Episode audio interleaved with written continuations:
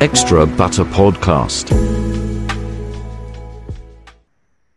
All right. It's about that time. We back. Do the Chance the Rapper do it. I was about to, actually. I was about to do that. Like, ah! Welcome to Extra Butter, your podcast for great conversation and great movies. This is Cam. Dylan. And we have a special guest in the motherfucking building.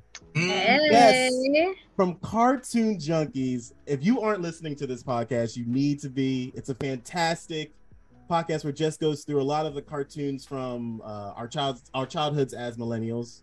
All the childhoods. Right. And she does a fantastic job breaking that stuff down. Thank you. Is also rocking it like it's your show now. You're rocking it solo. You're Yeah, let's go, Jess. All right. Yeah, rocking it solo, but always looking for guest hosts. So ooh, she's having auditions is what she's saying. Yeah.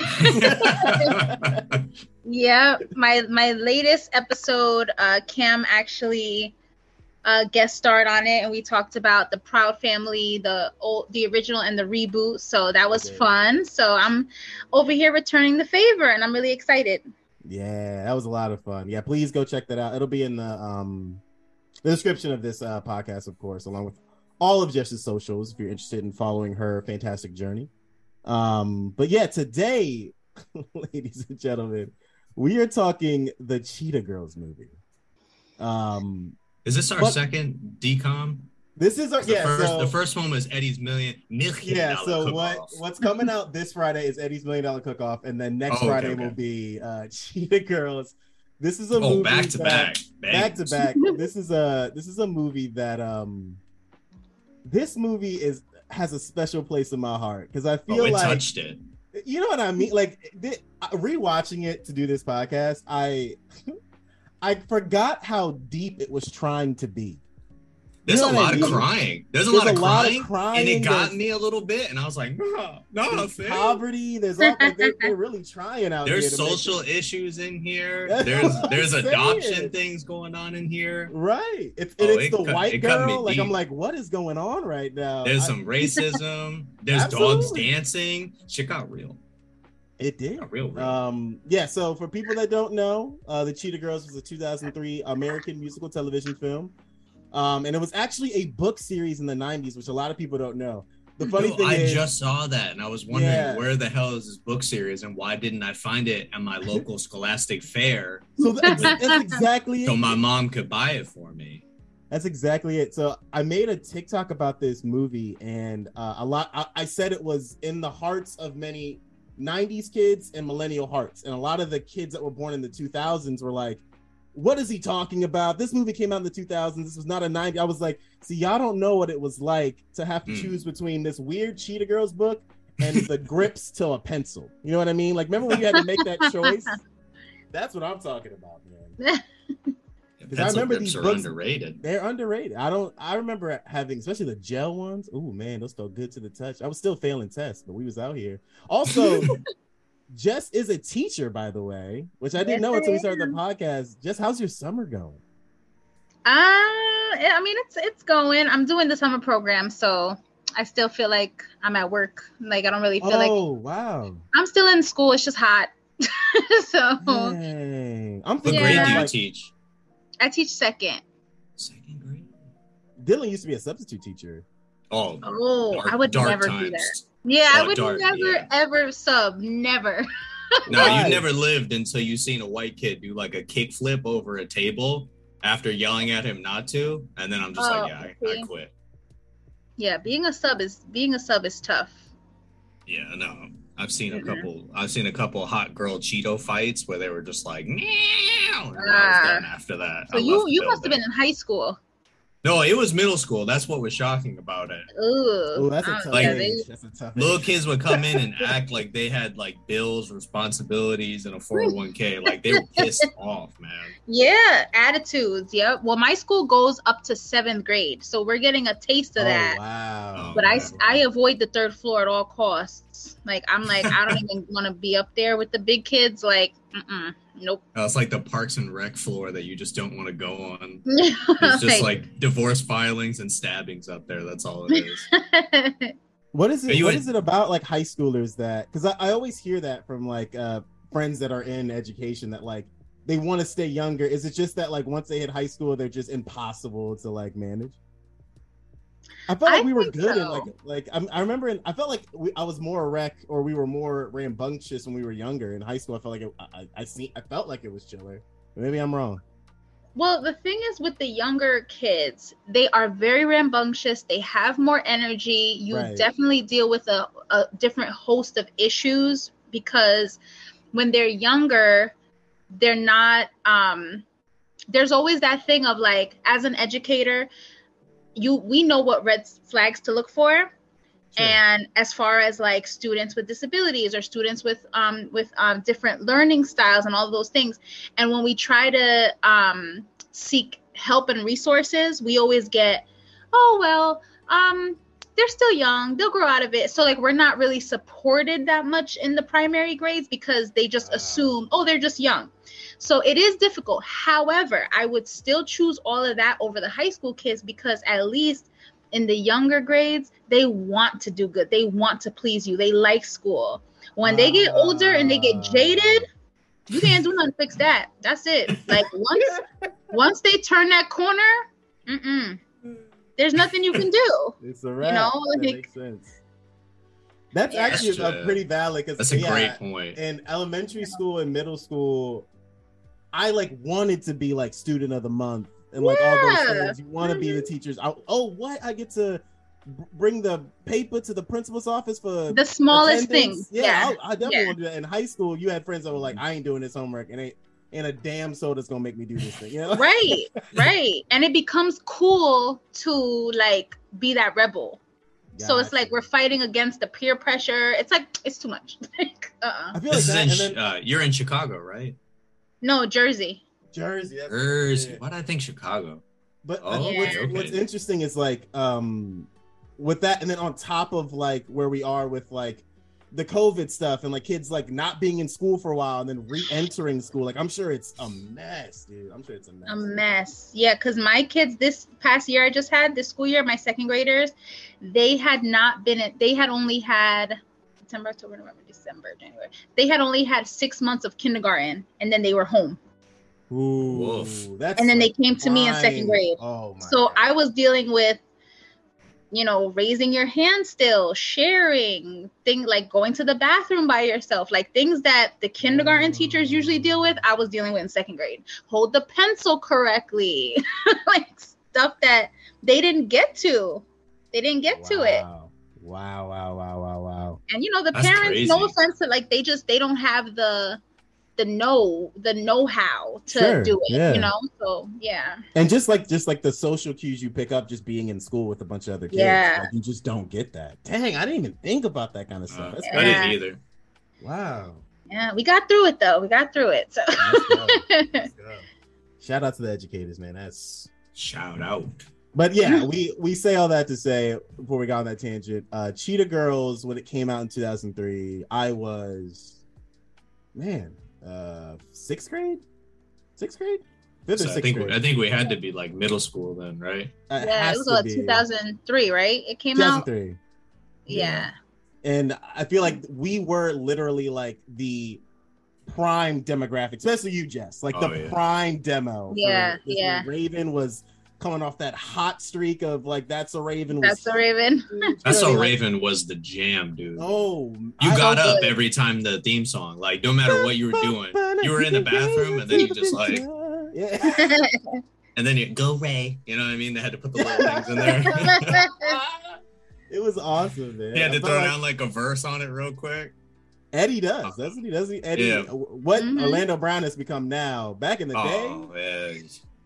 That's a sad. That's a sad. I don't know what happened to Orlando Brown, bro. That, brother, we were watching him because he's in Eddie's Million Dollar Cook Off. Yeah, I would say that's where we talked about him. Yeah. Yeah, and I was just like, man, like as a kid, I was like, this guy's great, and now it's like, oh man, this poor man. So I saw a clip recently where he said, "Bow Wow's got great pussy." Yeah. Yes, I saw that. That look you're giving Dylan is exactly what the interviewer gave. Yeah. Like, what to do with this information. You're live with him, like doing this interview. Like, you have to try to keep your face together, but it's like, how do you react to what? What did he just say? And that's exactly what he was just like. Wait, what? And he's sitting there straight faced, like he meant what he said. So odd. Man. No, that's So Raven thing led me down the rabbit hole because I remember. The spin-off of Raven was Corey in the House. And I remember it just making no canonical sense because it was supposed to be that his dad and him went to DC so he could be the president's chef. But I was always like, yo, where's the mom? Like, did they divorce? Like, I don't think they ever really brought it up. And I'm like, listen, I need some canon. I need some facts. I'm treating this serious. To be honest, I think Raven's mom left the show in the last season of That's So Raven. I think she was gone. Yeah, I don't know. I don't know if it's like a Will Smith, Aunt Viv situation, but maybe I don't know if that's... You didn't see much of her. Yeah, like in the later seasons, she leaves. Like, obviously, the dad's always there. And even with this, like, Raven's Home thing, I watched, like, just while prepping for this, I watched, like, a Raven's Home, like, interview. And the dad was going to be on, like, the dad who's always been her dad for all of the Raven show. But her mom still wasn't. And I was like, what is popping with this? Like, because I remember her mom being prevalent for a while, and then she just kind of disappears. Yeah. That show's hitting the 5th season right now, dude. They've killed it with some of these, like, revival pieces, like, Full House, The Raven, etc. Fuller House. Girl Meets World. Yeah, Fuller House. Fuller House. Something about that title, yeah, irks me. But I just remember Corey in the House because they made, like, a Game Boy game for it. And I always thought, like, what the hell are you going to do with the Corey? Like, you'll be rolling up with your Game Boy, flip that bad boy open. They're thinking you're throwing down Pokemon. You're like, nah, bro, Corey in the House. Like, get in on this. Yeah. What? Man, dude. It's going to be a horrible game. Dude. But anyway, I wanted to get into the plot of the Cheetah Girls. So... For those that don't know, the Cheetah Girls is a story about 4 singers.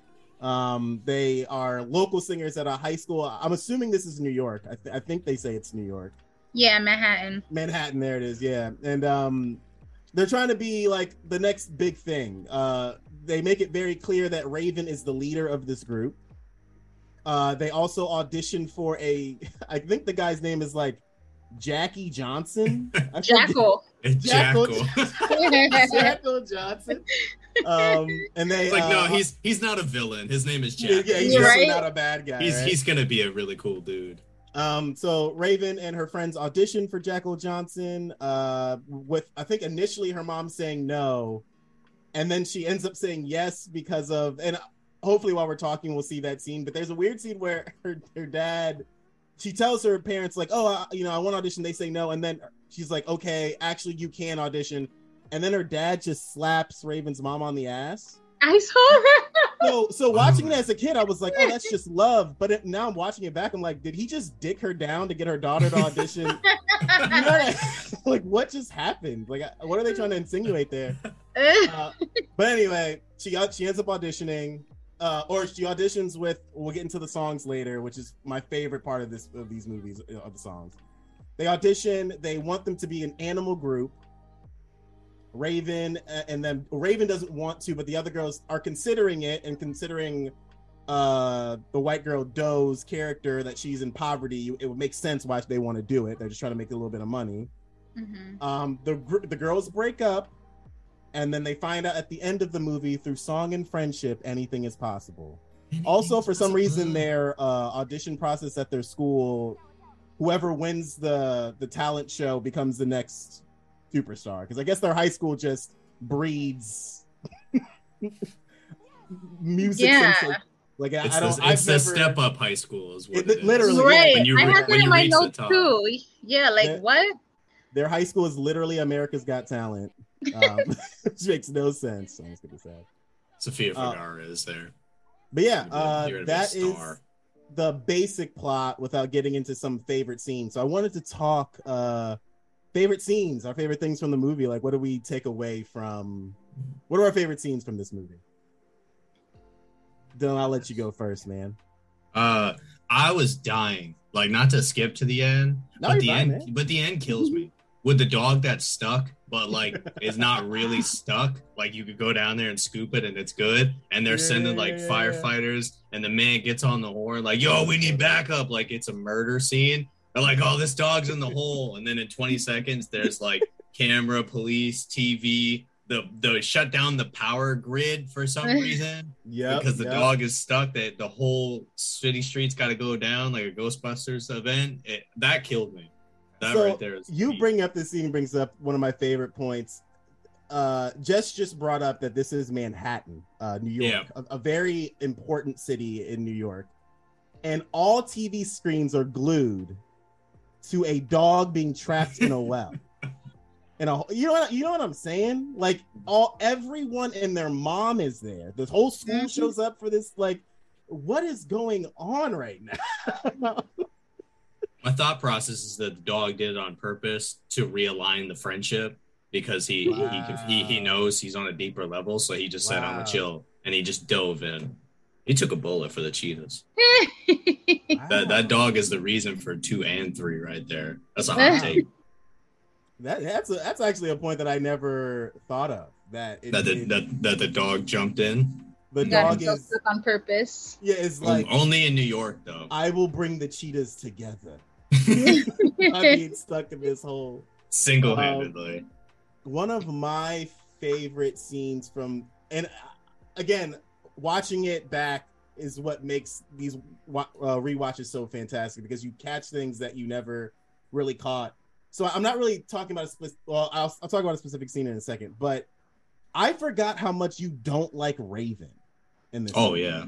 She is the worst. She is the worst. The absolute worst human being. I mean, I get she's the lead. I get she has all the star power, but the way she treats Doe, the white girl, there's a scene where she, I think like, I forget, I forget what, Adrienne Bailon's character's name is. Chanel. Chanel. Yeah, Chanel.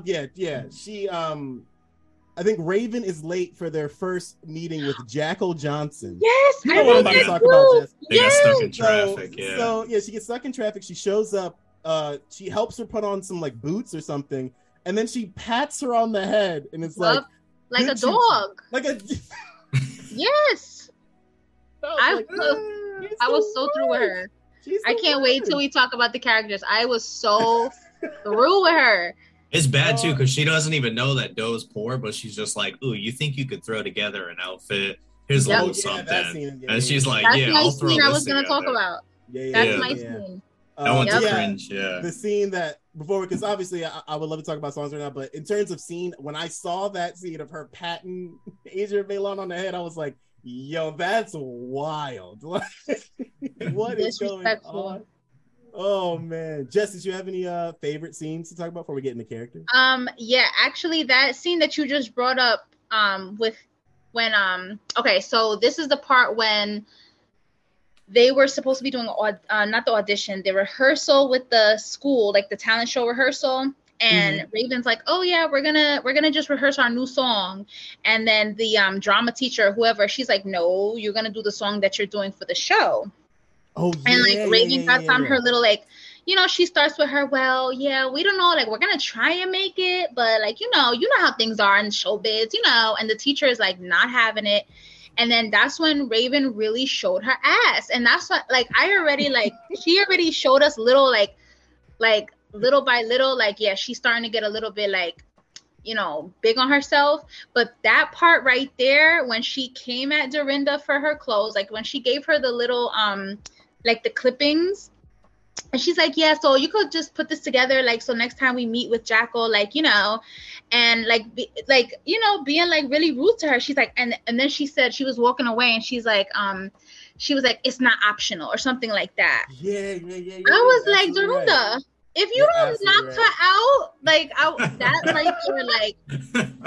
like that scene. I mean, it makes me cringe, but like I like that scene because I feel like that's when the movie took that turn. Like, what is that thing you guys talk about, like the third act thing? Oh, yeah. the down point. Yeah, that's when it took that turn. Like, and then ghetto ass, what's her name? Aqua. She's like, the time is now. I'm like, you better get her ass. Back. Yeah. The fun thing about Aqua, I guess we can get into characters after this, but the fun thing about Aqua, there's that scene where Aqua talks about hot sauce in her purse. Oh, so when Beyonce had that line in, what's it called? All I could think about was Aqua when that song. Beyonce, run them people they check. Yes. Run them their check, because you got that from the Cheetah Girls. That was in 2003.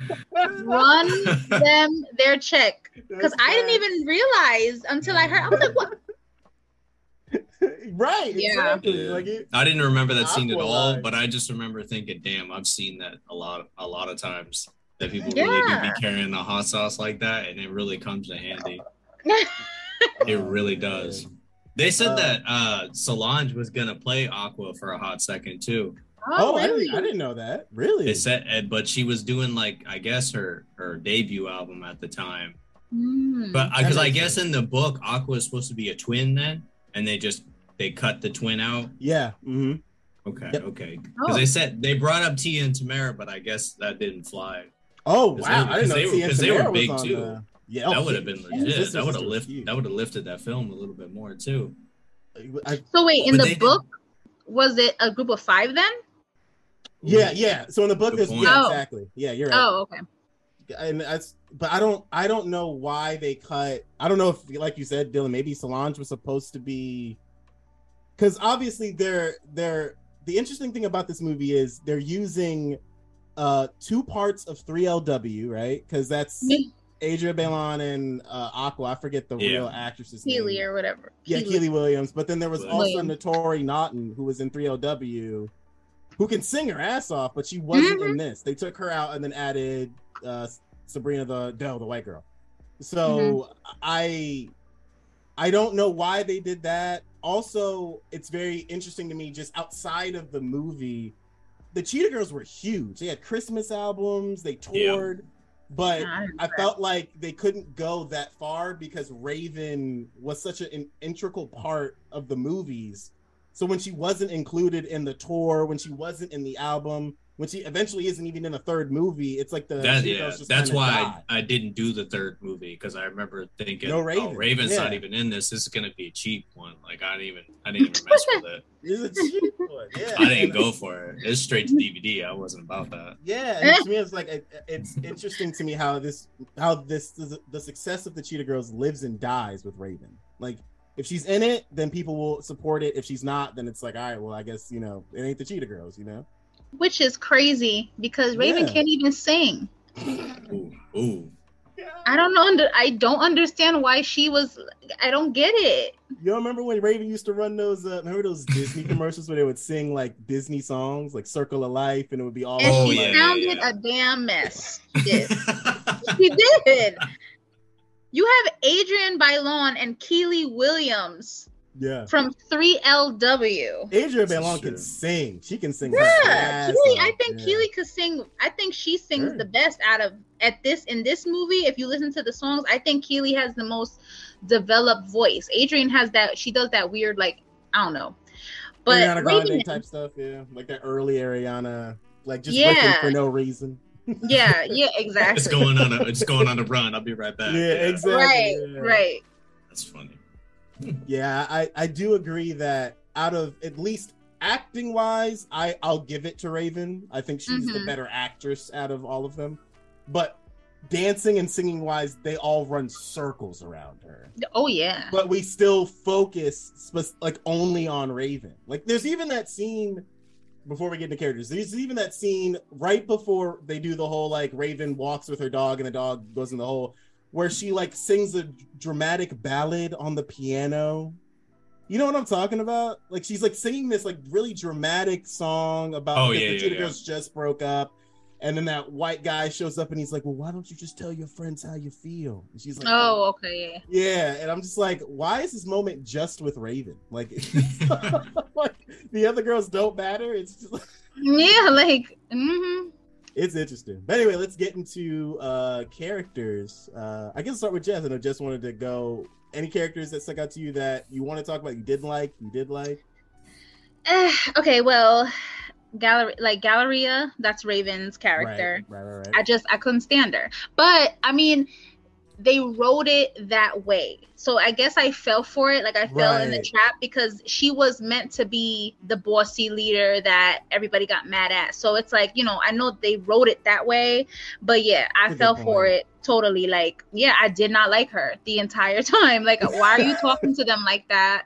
Why are you thinking that you're the boss? Why are you trying to put your face big as hell on the album cover? Like, you're not right. Like, oh, yeah, that's it. But you know what's funny though? Chi-Chi is like, don't you see something weird about this album? Yes. Like, why are we your damn backups? Yeah, exactly. I'm telling you, but that's funny. That was like, it's funny because that's exactly how people used to talk about Beyonce. Like, why are you always in the middle? Why do you always get the best verse? Why do you always get the featured like part? Yeah. Like, and everybody else was always kind of like it's Destiny's Child, but it's really Beyonce and Destiny's Child in the background, you know? Yeah, so I definitely think that they wrote the character for me to hate her, and I did. I did. And then I guess my favorite character would be Chanel, which is Adrienne Bailon's part. But I wanted to talk about really quick, and you guys, I mean, I don't know if you guys agree or what, but Aqua, like, all right. So Aqua is played by Kiely Williams, formerly of 3LW. And I feel as though, girl, why did you let them do that to you again? Like, you were overshadowed in 3LW. And you were overshadowed in this movie, in the Cheetah Girls as well. And you have a nice voice. Yeah. Why are you letting, like, what do we really know about her character other than she's from Texas and she has hot sauce in her purse? What else do we know about her? Yeah, so did they ever show, like, her home life like they did with the other characters? That's a really good point, Dylan, because in this movie, for Aqua's character, there's nothing but... Adrienne Bailon has the scene where, like, her mom is, like, too busy for her, so she, like, throws her husband the money. We obviously know about Doe being, I think, a foster kid. Yeah, and then Raven has the perfect home life and is still an annoying a-hole. But then with Aqua, it's just like she's just in the group. Yeah. Like everyone had a nice side arc, and then Aqua was just like, hey, where you at, you know? Yeah, like really they gave her no depth other than, okay, she's from Texas, like, and like she had no parents to be seen, like nothing about her, and I'm like, damn girl, they did it to you again. Like, why do you keep getting overlooked? Like, very true. Yeah. Oh man, that's a good point. It's in the extended cut, the Cheetah Girls extended cut. Aqua's got like a Texas adventure. It's out there. Like her background story, something. Jeez. Yeah, low key, it's probably in Cheetah Girls 3. We just didn't watch it. Oh my God. That's probably true. Cheetah Girls 3 is probably Aqua's story. And we just Raven's not in it.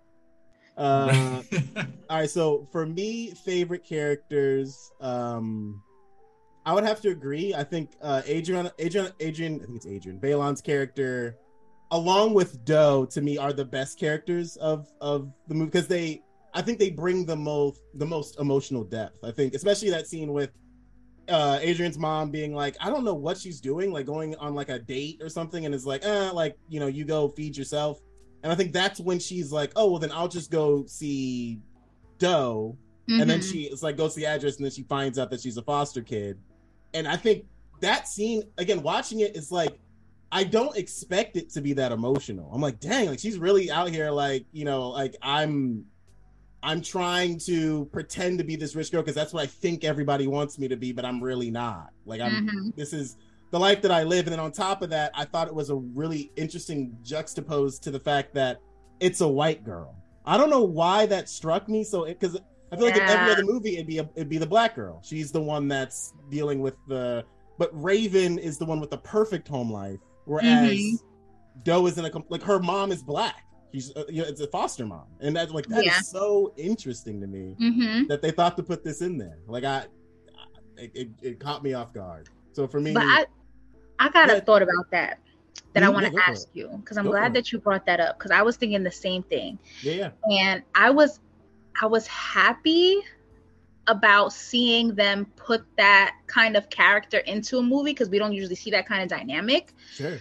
And then, yeah, especially with her being the white one, like, you know, and everything like that.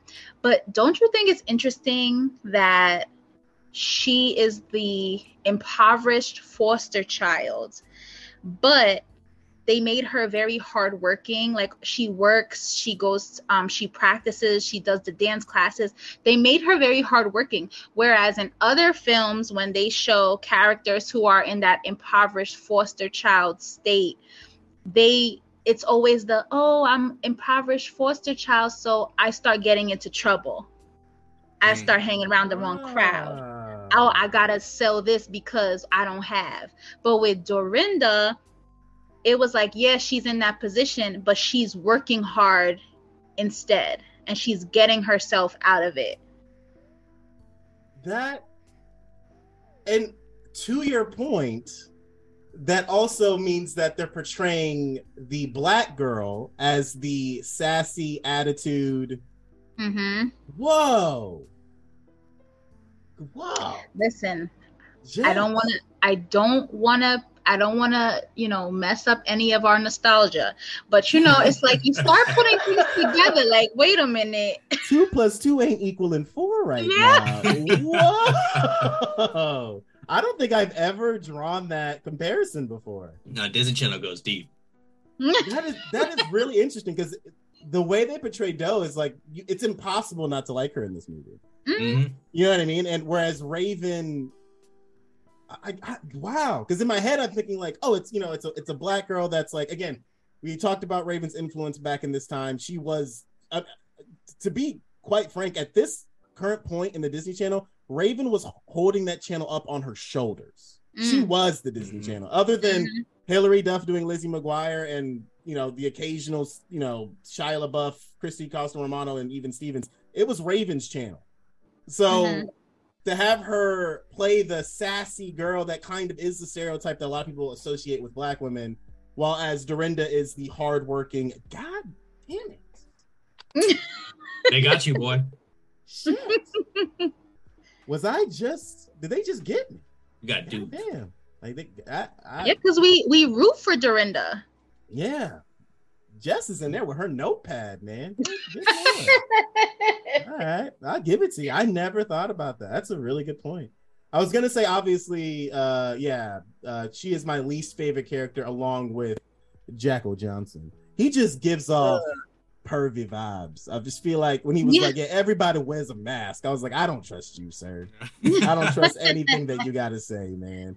How about you, Dylan? Any favorite characters? Favorite characters you didn't really care for? Oh, good gravy. Where do we start? Obviously, if it's Doe, we understand, because now Jess has made it. The movie made you feel that way. I know now. I'm like, oh gosh. Yeah. I always wanted to see this like Paris boyfriend that Adrienne's mom's got, and you don't actually get him, I don't really think, until that second one where they like go to Barcelona and all that. Mm-hmm. Yeah. And I was always just like, is it like a famous person? They're gonna bring him in like one of those Disney Channel cameos where like the crowd goes nuts and then he's gotta wait for the crowd to like stop. You know what I mean?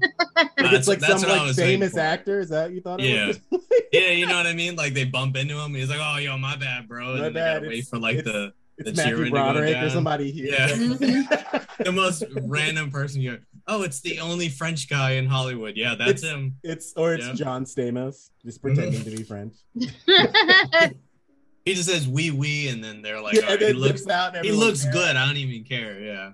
That's the one I don't know about favorites. This guy, right? This guy right here, the surfer cut. What is that? Who is that dude? This dude? That guy, yeah. Yeah, I don't know. For people listening, we're talking about the boy. Or I don't even know if he's her boyfriend in this. I think he's just her love interest, right? He's just like hitting on her. They do. They're at the. They never show. Date. They never date though, right? I don't think so. Yeah, she's like, she had some stupid line like, I don't remember. It like rhymed or something, but basically like, oh my God, her and her friggin' one-liners. I wish I could remember when we get to the part, I don't know, but she said something to the effect of like, if he can't, like, oh, I don't know. What you're talking about, yeah. Oh, like, she said something Cheetah. Yeah. Yeah, and then she was like, "Ooh, lyric moment," and then she started writing it down. I'm like, "Oh my God, get away from you!" Yeah, it's like if any of the other girls would have said it, I would have been like, "That's right, girl." But because it was her, shut up, sit down. I just don't like her. That's a good point. Can we take a moment to talk about the fashion in this film? Oh, because it was so peak 2000s, it wasn't even funny. Dylan, like you said in that last scene, bro, the color coordination of all of them to wear cheetah print, or maybe it's leopard. I can't tell the difference. Oh, that kills me. Different That's what color. I wrote down. I wrote down that the Cheetah Girls are a nicer version of Mean Girls. Like they're coordinating. There's the four of them. Raven's B. Like they're just a little bit nicer. Raven does give off Regina George vibes. You're absolutely because even the other students refer to them as like, oh, that's the cheetahs. That's the cheetahs table. And I was just like, oh damn, y'all got pole in high school. I just feel like I see how it is. And I guess, Jess, you can correct me if I'm wrong, but I feel like a lot of girls in that last scene where they're wearing those like color coordinated jumpsuits, there had to be a lot of girls out there that were like, if that's in stores, I want that like right now.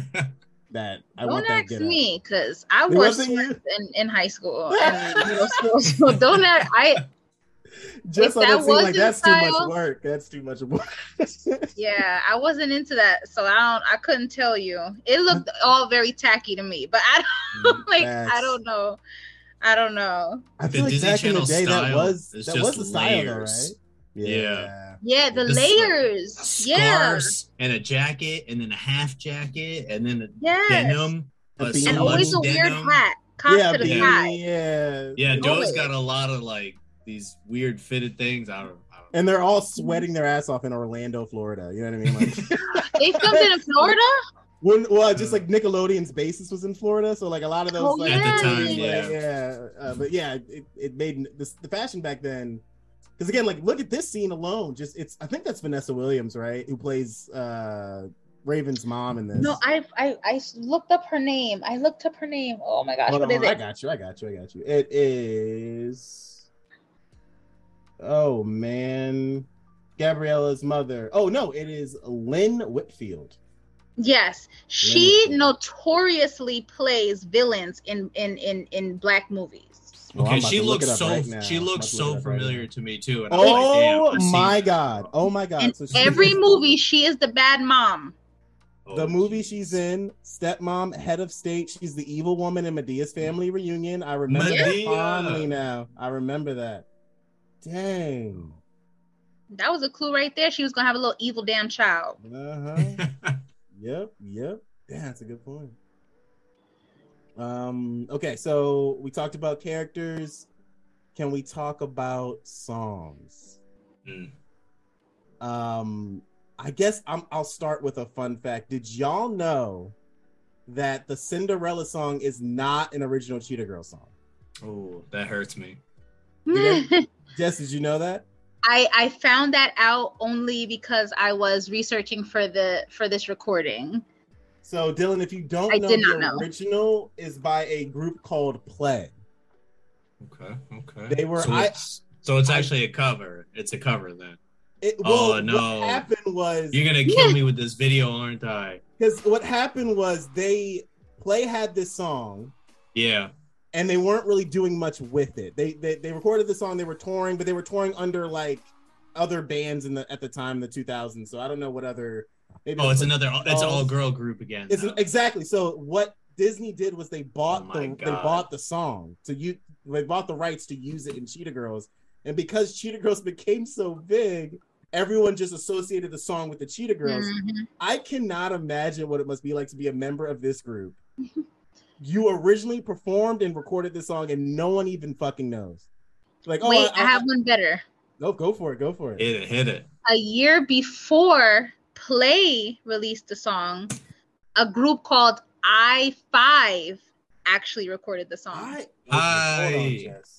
I hope those royalty checks are hitting for these. I mean, probably not.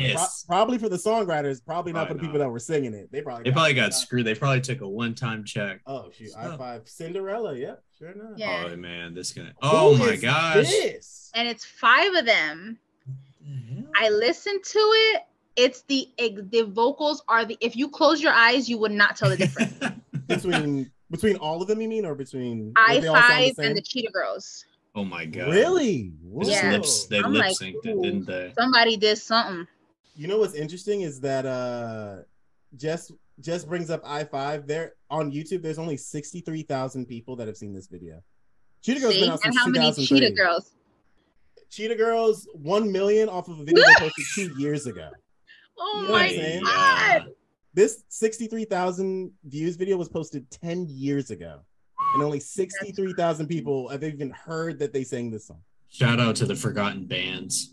I hope they're doing them. They probably had kids that watched Cheetah Girls by the time this. Oh, they was mad. Could you imagine? Rooted, bro. Turn it off.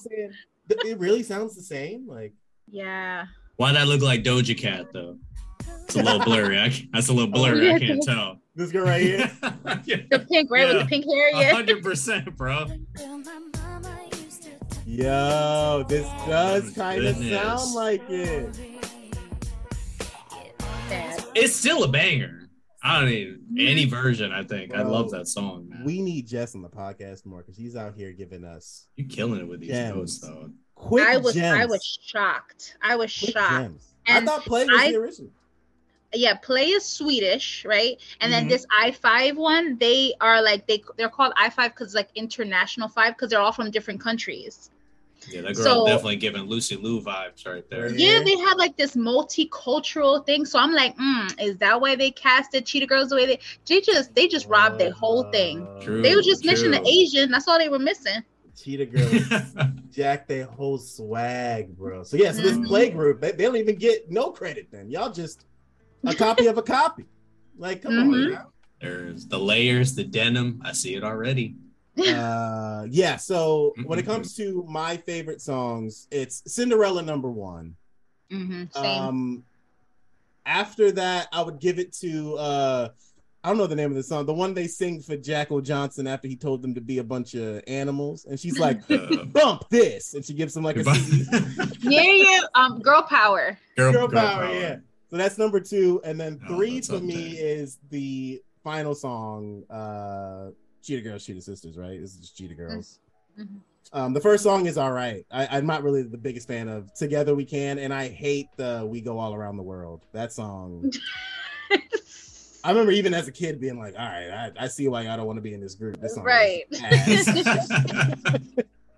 But go ahead, I'll go Dylan, man. Dylan, any favorite songs? Any songs? Oh, I line them up exactly the way you do. Oh, word? Dope. Yeah, because when Cinderella came on and I knew the words, I was like, all right, something spiritual happened. Like, that was deep.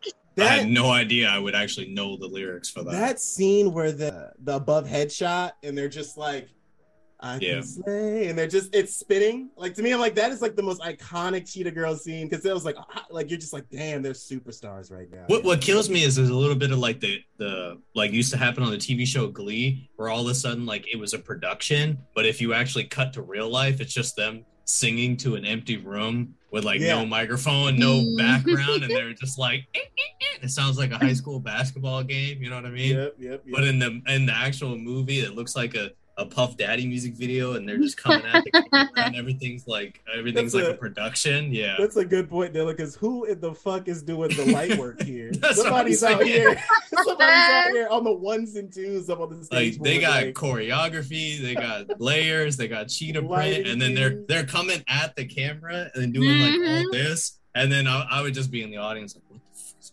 with these girls? Damn. Looking at Aqua, I just feel just a statement of. I feel bad now. She got. I'm sure out of all these Cheetah Girls, she got the least screen time, definitely. Mm-hmm. Damn. No background story. Yeah, I know nothing about her other than, like you said, Texas, and she carries hot sauce. Which Raven's character is like, "How dare you?" And it's like, "How dare she season her food?" Like, what are you talking about? I love that when she gets to the meeting, and then all of a sudden she looks and she already has the hot sauce out. And she's just like. No. So you're not to bring that hot sauce out. Put the tapatio away. Any songs you dislike, Dylan? Any songs you're like, nah, man, this ain't for me. Unless it is All Around the World, which I'll agree with. It's probably that. I hate that song. There's something about it. I don't know. I hate that song. How about you, Jess? It don't resonate with me. Yeah, I mean, same. Cinderella was my favorite. I didn't like the ending song. The Cheetah Girls, Cheetah Sisters, the end one. Okay. Yeah, Sisters. Yeah, I didn't like it too much because that beginning part when they're like singing all slow and dramatic, it didn't sound good. So like I just didn't. But I felt like it's like this Mandela effect thing, because you brought it up that like during that little slow part of Cinderella when they're all like with their hands twirling up to the camera. Yep. Like, and it's like an aerial view. I remember specifically an aerial view of the girls. And even like I've seen people doing TikToks and parodies and all that of people. But then when you rewatch it, it's not there. There's no aerial scene. Yeah, like, it's not there. Where did we get that from? I don't. And that's what I'm saying. I don't know if there was like a music. I vividly remember that scene of an aerial shot of all of them in a circle doing this. The hand thingy. What I mean? Yeah. And when I watched it, I was like, was it in a commercial and they just cut it out? But I vividly remember that. Yeah, I don't know because I was looking for that when I was rewatching. I was like, "Oh, here it comes," and it never came. I was like, "Did I imagine that? Like, what is going on?" But yeah, Cinderella is definitely I think that's the most memorable song. When people think of Cheetah Girls, that's the song that pops in our head. Absolutely. You know what kills me in this scene, Cam? If you play the Cinderella clip, the dog comes and dances on stage. And at the end, this Raven scoops the dog up, and then she does this like superhero landing move, and there's no dog in her arms. Oh shit! Like when they edited the footage, they had that great crane, but they forgot that she grabbed the dog in that shot. No dog. And then watched no dog, and she's doing like a Tony Stark on the ground, which kills me. Anyways. Incredible Hulk land. Yeah. Oh, I rewinded it like 3 times because I don't like looking for those, but that one killed me because I was like, yo, there's a whole ass dog in our hands. Wow. Yeah, something I wanted to touch on too that I thought was crazy because now that we're in like a streaming world and everything's so different, not many people have like basic cable, but people were tuning in when these DCOMs dropped. As I got 6.5 million people watch the premiere for this damn movie. And I was like, that's like asinine numbers that you don't see or you wouldn't see for something of this quality anymore. The second movie, 8.1. People were hyped. People were hyped. Cheetah Girls 2? Yeah. And one of those people were me because I came to Florida. I came to Florida on vacation and we were going to go to Disney, but when you went, you got like a hotel and you stayed out there for a day or two, so you didn't have to come back to Orlando. And I was like, oh my God, I don't know what I'm going to do because the Cheetah Girls 2 premieres. So I rigged the VCR to start and stop to record it, like praying to God that it would actually work. And it literally started recording like right into the title, and I got it, and I came home and I burnt through that VHS like a mother trucker. What an old... I watched the hell out of this movie, man. What an old-fashioned sentence you just said, man. You right? You know how hard it was to set up a VCR to get it to record at like... Because you could just press record and you got it and you taped over your mom's wedding on accident. But to get it to actually record like and start and stop at specific times, you may as well have just working with like an atomic bomb. Yeah. And just sweating over it. So I was praying like, the whole time at Disney, like, yo, if Cheetah Girls 2 didn't record, I'm going to be so upset. You know, not even contemplating the fact that one day I could watch it on any device anytime from anywhere in the world. Yeah. Like, if that VHS didn't record, I was slapping somebody. So the interesting thing about you said, Dylan, was that, like, hold on. And the third movie got 6.2, so it dropped down, but it's still astronomical numbers. Yeah. So I always find it interesting that during our childhood, when DCOMs were at their height, which is like this like the 90s to the early 2000s, they were releasing movie after movie after movie. It was like every Saturday was like our time to like, there's a new, so if you look at it here from Halloween Town all the way down to, good Lord. Yeah, I think when we like, looked at Eddie's $1 Million, we were like, they were like on a Marvel schedule. Dude, they had like six projects like, a year. Yeah. It's like Even Seems movie June, Eddie's $1 Million July, Cheetah Girls August, Full Court Miracle November. Like every month there was like another banger. And when you look every month, you popped on the TV and they were jumping in the air and they were like, "Get ready!" And I was like, "Ready, ready!" And when you look at it now, that, and no, go ahead, Dylan. Sorry, I didn't cut you off. They said that this was the first musical they did for an original, for a Disney Channel original. I don't know how true that is. Let's see. But I guess it started the trend because 06 was High School Musical, and that's when the whole thing blew wide open, man. It was big after that. 03, we got Cheetah Girls. I don't know if anything could be considered like a musical prior to this. They don't sing and Gotta Kick It Up. So, yeah, they're just kicking it up. Ooh, the Jet Jackson movie. We got to talk about that one day, man. What a classic. But yeah, you are absolutely right. And I find it interesting because, again, yeah, like January, we get High School Musical, then we get Wendy Wu like a couple months after. But when you look at 2019 to 2021, they've released... Yeah. 7 movies. They released that in the span of 7 months in our childhood. That's and in crazy. 3 years, they've only released 7. Like Disney. And even the numbers too.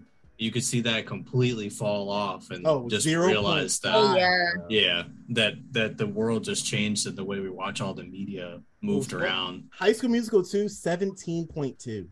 Hot damn.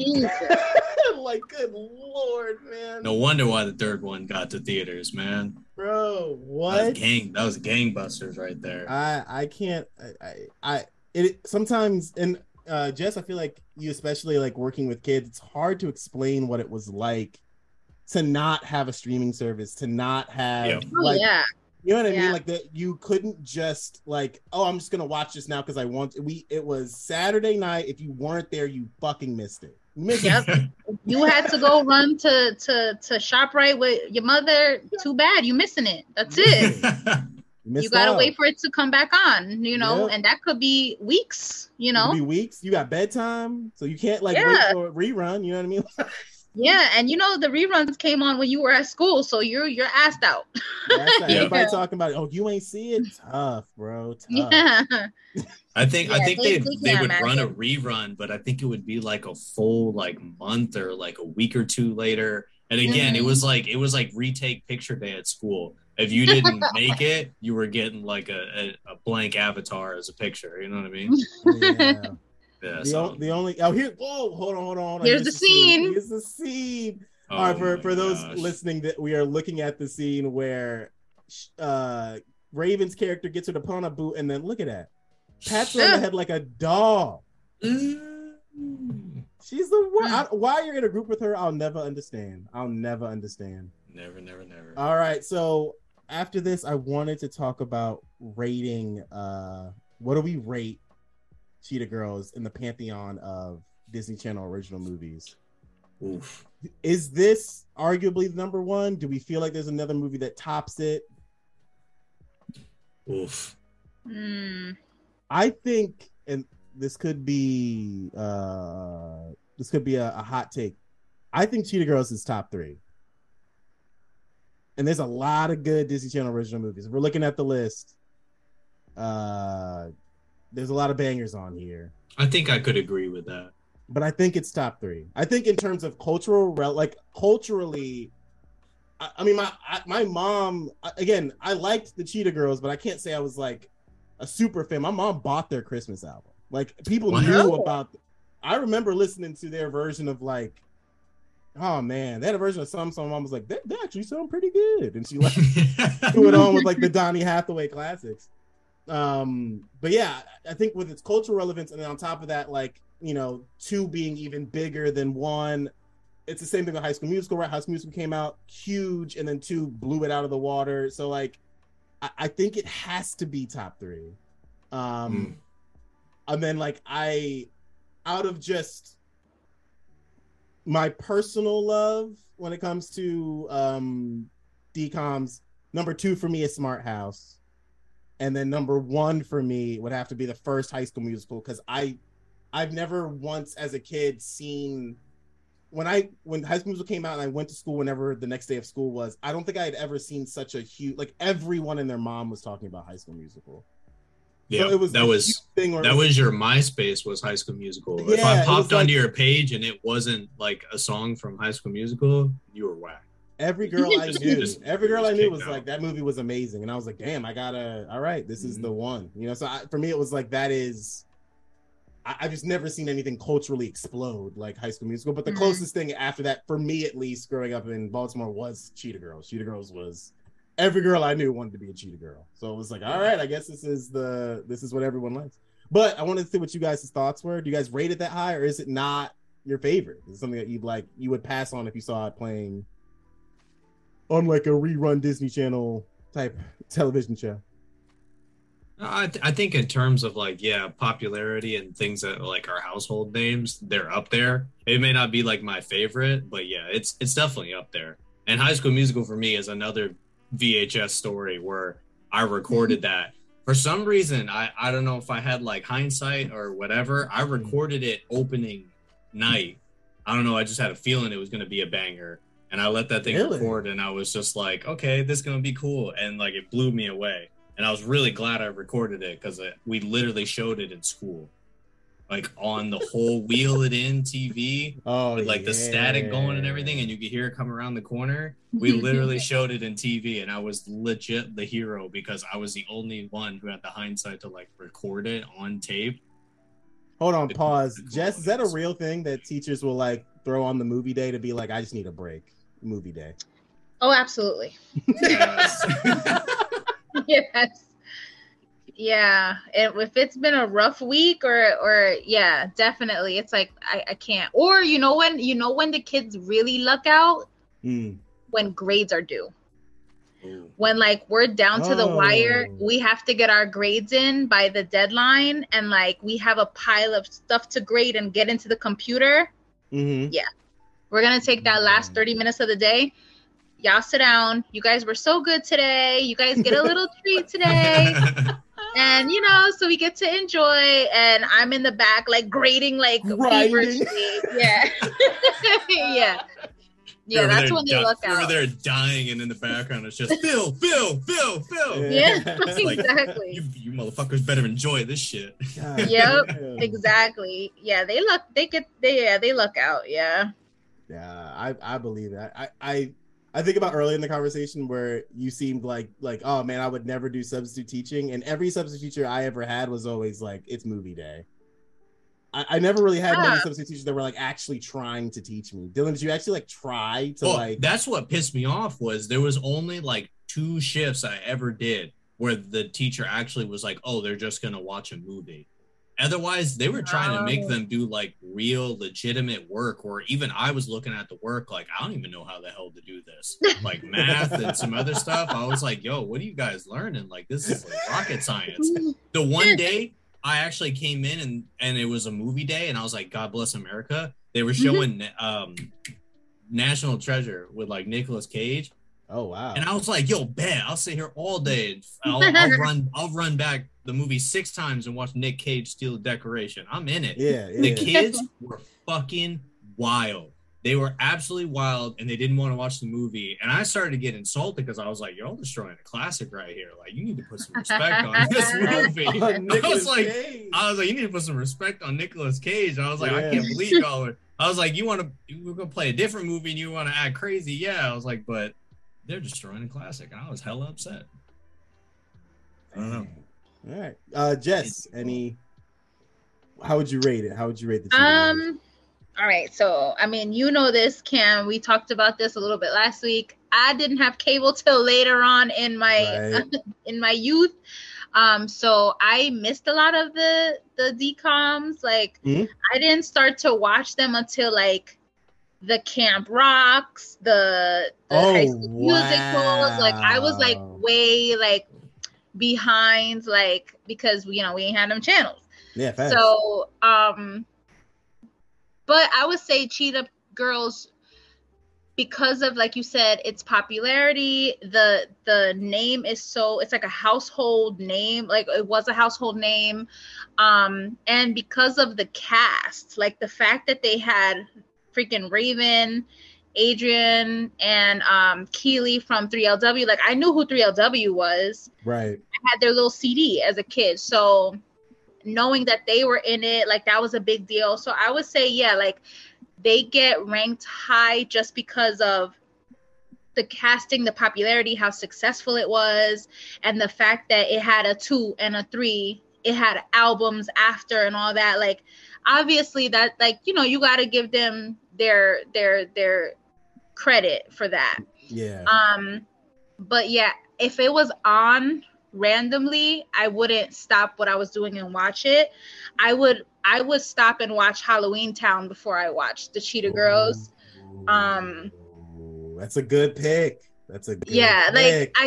I don't think Cheetah Girls is one of those ones that I could like have on constantly. I could watch a million times, or I'm gonna put it on to go to bed. Nah. Halloween Town. For the culture.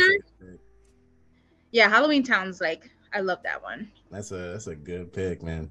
It's hard beating that one. I think a lot of people listening are gonna be like, how did he not say Halloween Town? It's a good pick. That's a good pick. Yeah, Halloween Town was good. All right. Well, I know we're getting over an hour, so I just wanted to say any final thoughts? Any final thoughts on this movie? How'd you feel rewatching it?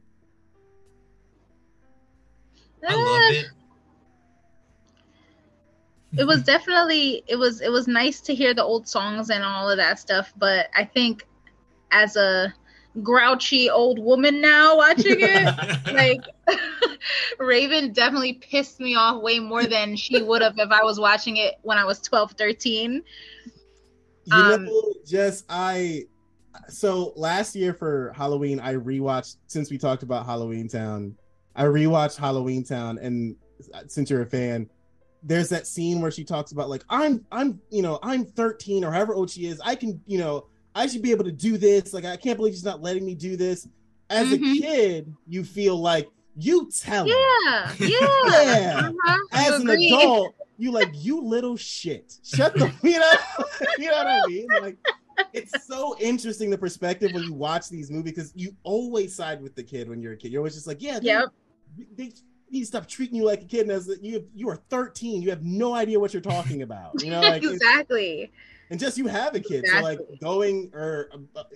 going into like when they get to that age where they feel like I'm old enough to like, you can't treat me like this. Oh, it's gotta be. And it boils your blood, because you're like, yo, you have no idea about life. Yeah. Like.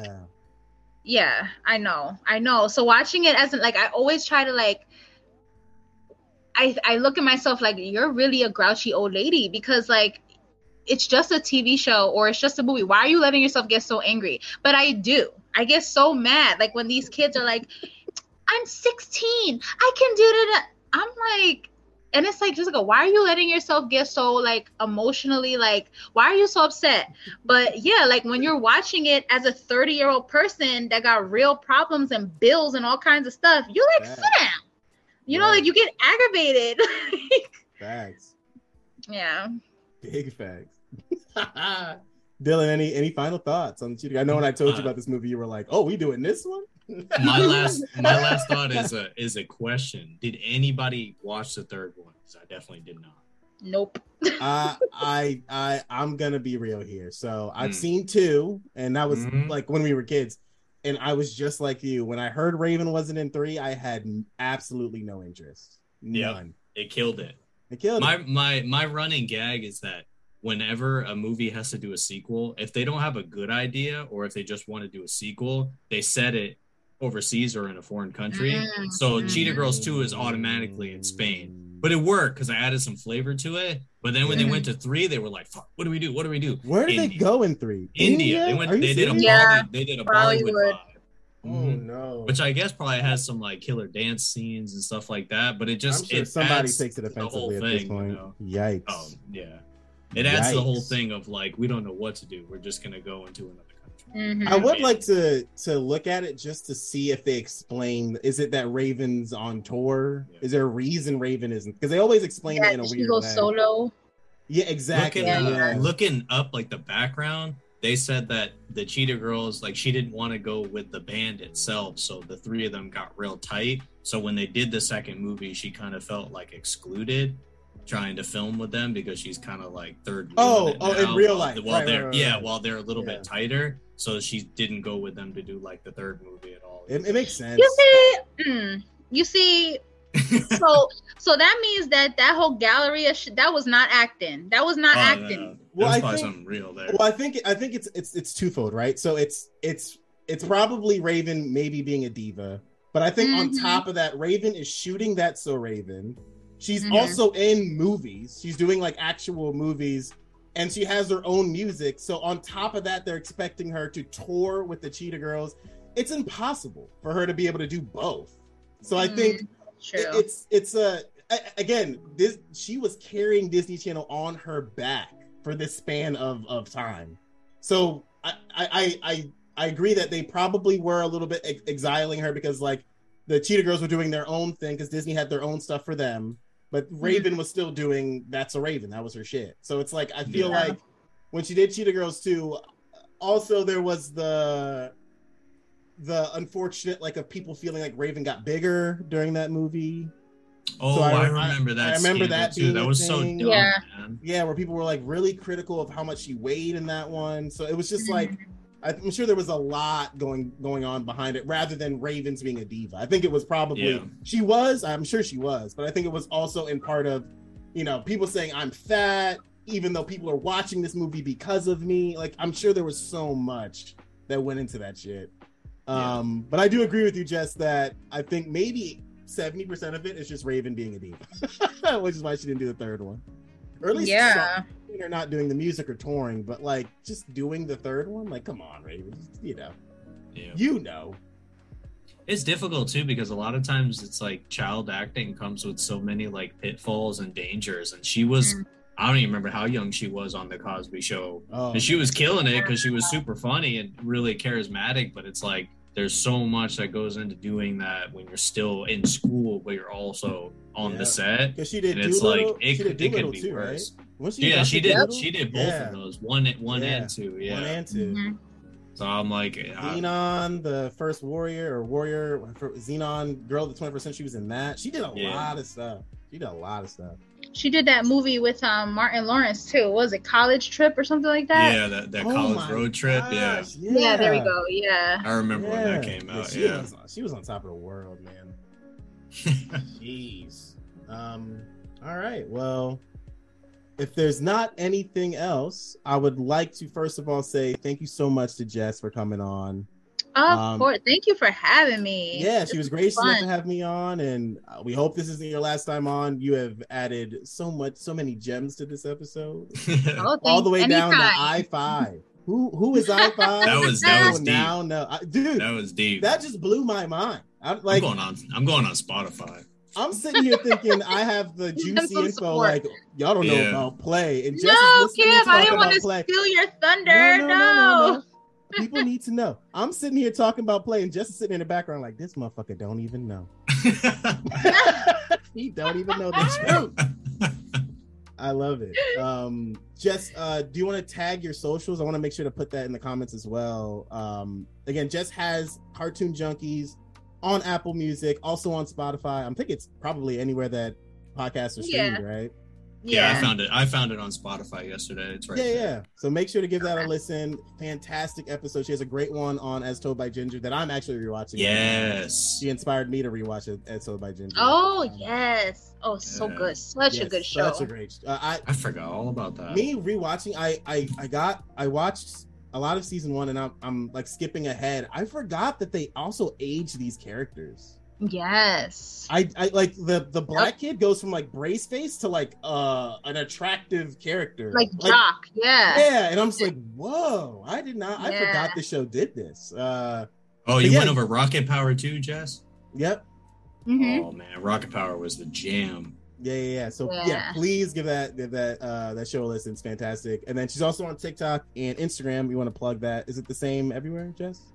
I don't have a TikTok for the podcast, but that's just my personal, like, whatever. Oh, gotcha. But yeah, you can follow me on Instagram at Cartoon Junkies Pod, and if you ever want to send me an email, if you want to be on the show, I'm doing it by myself now.